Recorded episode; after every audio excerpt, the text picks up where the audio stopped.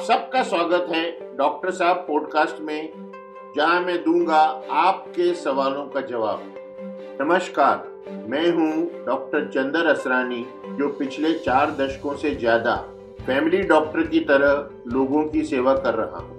MBBS होने के साथ साथ मैं फैमिली मेडिसिन में पोस्ट ग्रेजुएट निष्णात में हूँ और अब कोविड में ऑनलाइन शुरू हुआ है। मैं तो पिछले 20 साल से डिजिटल कंसल्टिंग कर रहा हूँ। मेरे पेशेंट सारे दुनिया में फैले हुए हैं। और फैमिली प्रैक्टिस के साथ साथ मैं कॉरपोरेट हेल्थ केयर भी एडवाइस करता हूँ। और पिछले 18 सालों से मैं सोशल मीडिया पर फेसबुक ट्विटर लिंक्डइन पर स्वास्थ्य के संबंधित जानकारी बांट रहा हूँ। तो अब सही है कि ये सब करने के बाद मैं आ रहा हूँ आपके पास डॉक्टर साहब पॉडकास्ट लेकर। तो निश्चिंतक मुझे सवाल पूछिए, जितने भी पूछिए मैं आपको उनका जवाब दूँगा। तो भाइयों और बहनों, तैयार रहिए अपने सवालों के साथ क्योंकि डॉक्टर साहब आ गया है।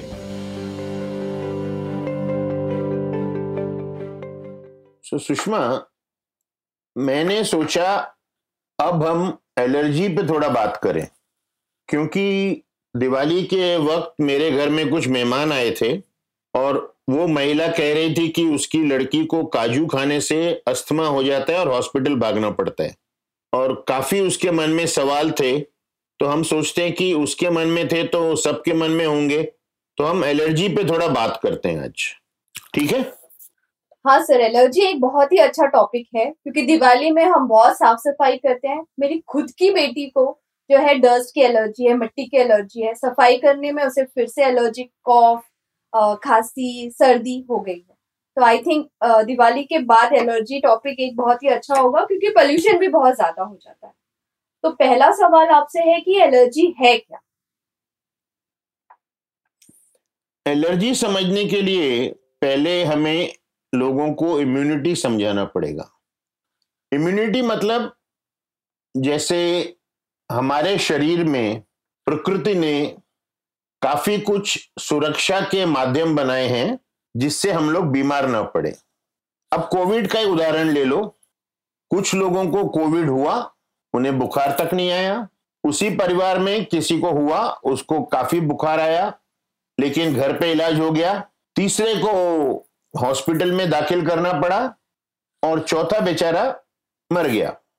एक ही वायरस चार लोगों में अलग अलग कैसे हुआ तो इसका है इम्यूनिटी हमारे शरीर की रक्षा कवच. और ये हमारे शरीर में पैदाइशी होता है। कुछ हम लोगों को वैक्सीन लेते हैं, उससे मिलता है। जो हम बच्चों को बचपन में पोलियो, ट्रिपल, खसरे की वैक्सीन देते हैं, वो सब हम उनको रक्षा कवच देने के लिए दे रहे हैं। तो हमारे शरीर में इम्यूनिटी के लाखों करोड़ों सेल्स हैं, जो हमारे शरीर को बचाते हैं। अब जब कोई भी अनजान चीज़ शरीर में आती है तो ये रक्षा कवच उसको पहचानता है कि ये अपना नहीं है, ये पराया है।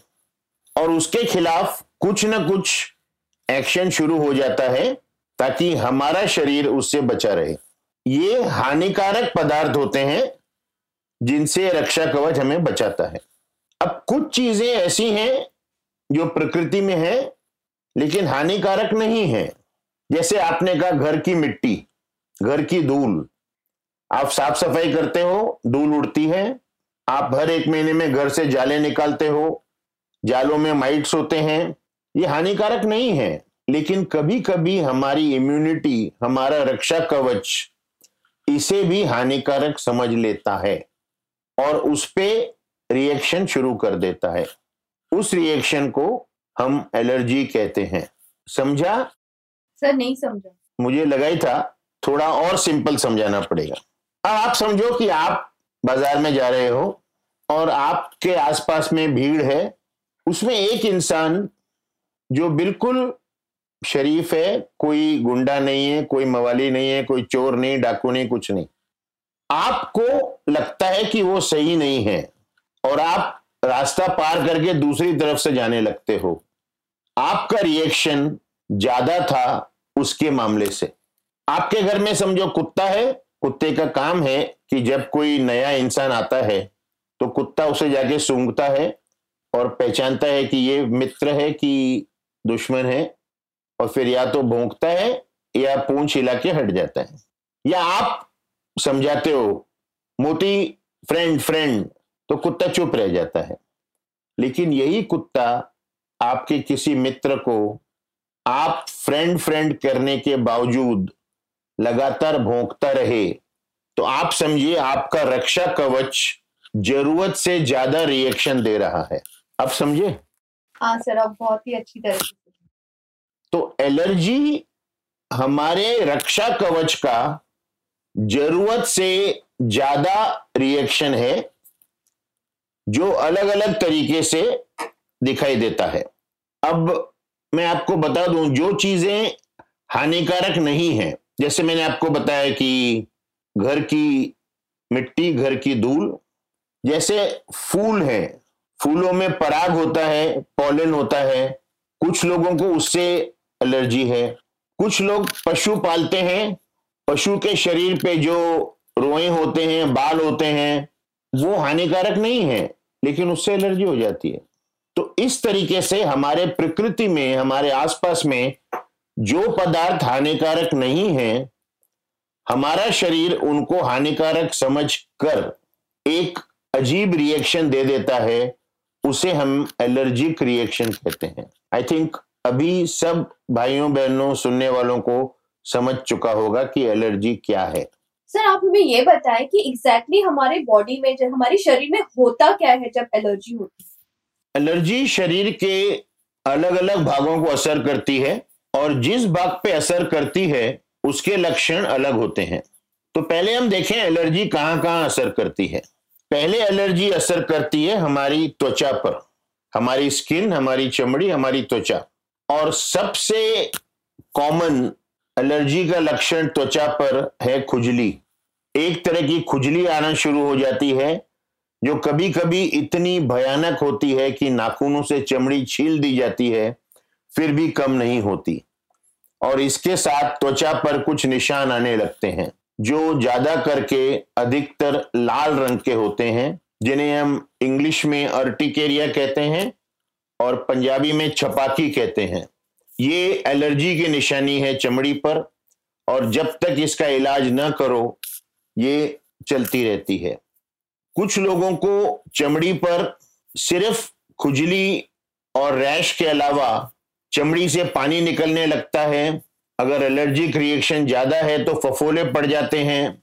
उसके बाद जो हमारे शरीर का दूसरे नंबर का भाग है, जहाँ एलर्जिक असर होता है, वो है हमारा ऊपरी श्वास का एपरेटस अपर रेस्पिरेटरी ट्रैक हमारी नाक, हमारा गला और हमारे साइनसिस इनमें अचानक जब एलर्जी होती है, लोगों को छींके आने लगती हैं, नाक से पानी आने लगता है, आँखों से पानी आने लगता है, नाक लाल हो जाती है, गले में खराश हो जाती है, गले में खिचकिच हो जाती है, और अगर इलाज न हो तो साइनसेस ब्लॉक हो जाते हैं, सिर दर्द होने लगती है, और हो सकता है बुखार भी आए।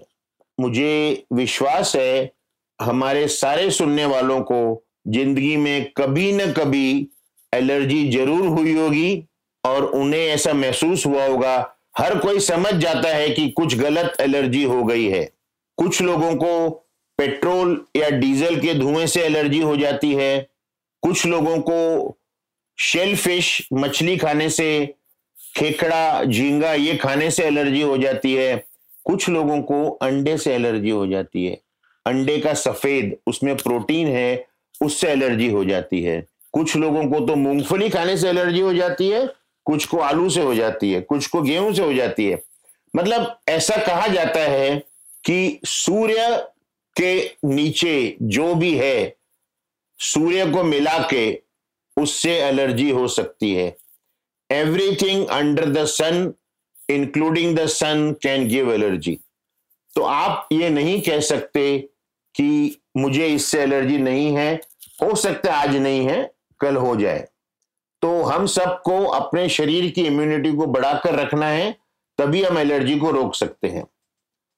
तीसरा भाग जो है, जहाँ असर होता है एलर्जी का, वो हमारी छाती, हमारे फेफड़े।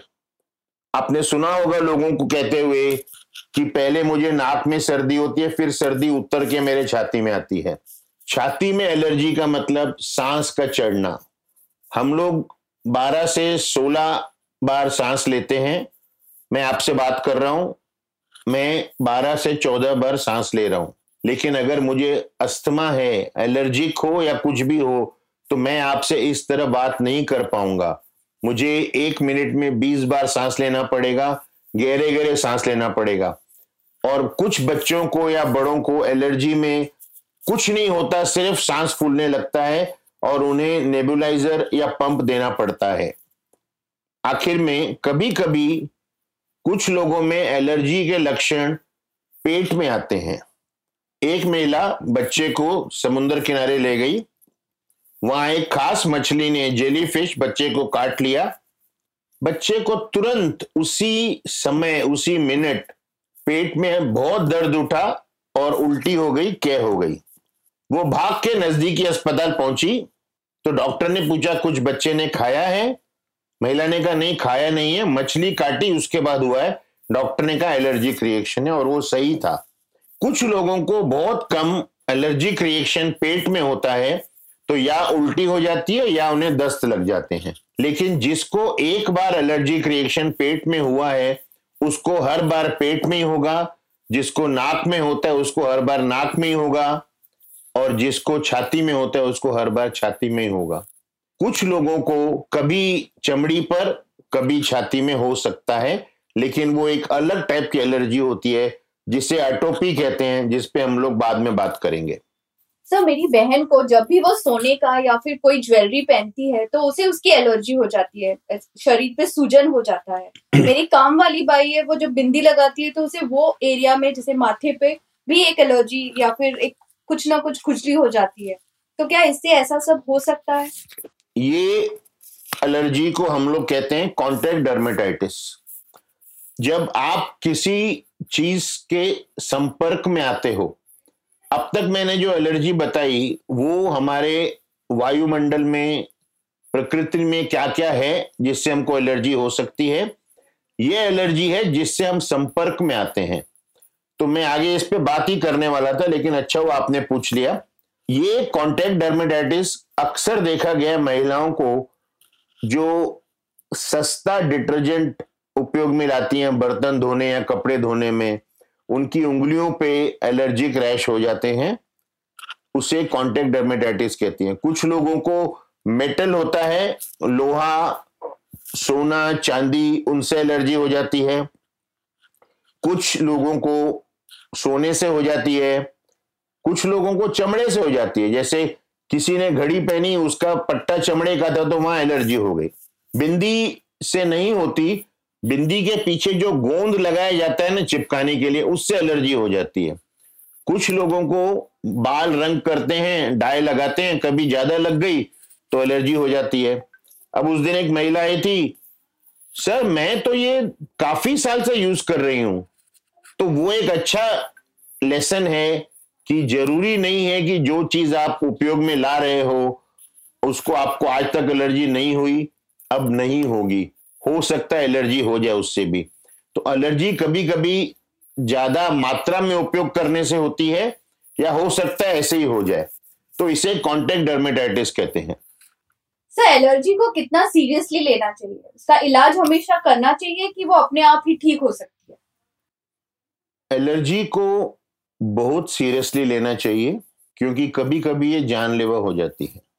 सिर्फ़ कॉन्टेक्ट डर्मेटाइटिस जो आपके संपर्क में आने के बाद हुई है, वो अपने आप ठीक हो सकती है अगर आप उस पदार्थ का उपयोग ना करें। अब जिस महिला को कपड़े धोने के साबुन से या पाउडर से हो रही है, उसे हम कहेंगे, वो पाउडर मत उपयोग में लाओ। और अगर लाओ भी तो रबर के दस्ताने पहन के लो तो वो हट सकती है। अगर आपकी बहन सोना नहीं पहने तो वो हट सकती है। लेकिन क्या आप किसी महिला को बोल सकते हो सोना ना पहने? नहीं कह सकते। लेकिन बाकी एलर्जी जो हमारे प्रकृति में चीज़ों से होती है, जो हानिकारक चीज़ें नहीं हैं, उनसे होती है, उनको सीरियसली लेना चाहिए।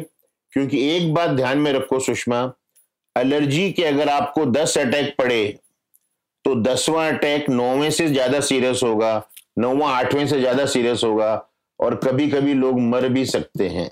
एक एलर्जी जिसका मैं यहाँ नाम लेना चाहूँगा, आजकल लोग डॉक्टर की सलाह के बिना पेन किलर खा रहे हैं, दर्द की गोलियाँ खा रहे हैं। दर्द की गोलियों से एक जानलेवा एलर्जिक रिएक्शन होता है, जिसका नाम है एनाफिलैक्टिक रिएक्शन लोग खड़े खड़े मर जाते हैं। हॉस्पिटल पहुँचने को भी टाइम नहीं मिलता। इसलिए मेरी हाथ जोड़कर प्रार्थना है कि आप दर्द की गोलियाँ पेन किलर अपनी मर्ज़ी से या दवा की दुकान वाले के कहने से ना लें डॉक्टर से पूछ लें। और अगर आपको कभी एलर्जी हुई है तो आप किसी डॉक्टर के पास जाके उन्हें पहले ये बता दें कि आपको ये दवा नहीं चलती। नहीं तो डॉक्टर को समझेगा नहीं, वो आपको वही दवा दे सकते हैं, आपको रिएक्शन ज़्यादा हो जाएगा। सर हम पहली बार एक विषय आधे में छोड़ रहे हैं।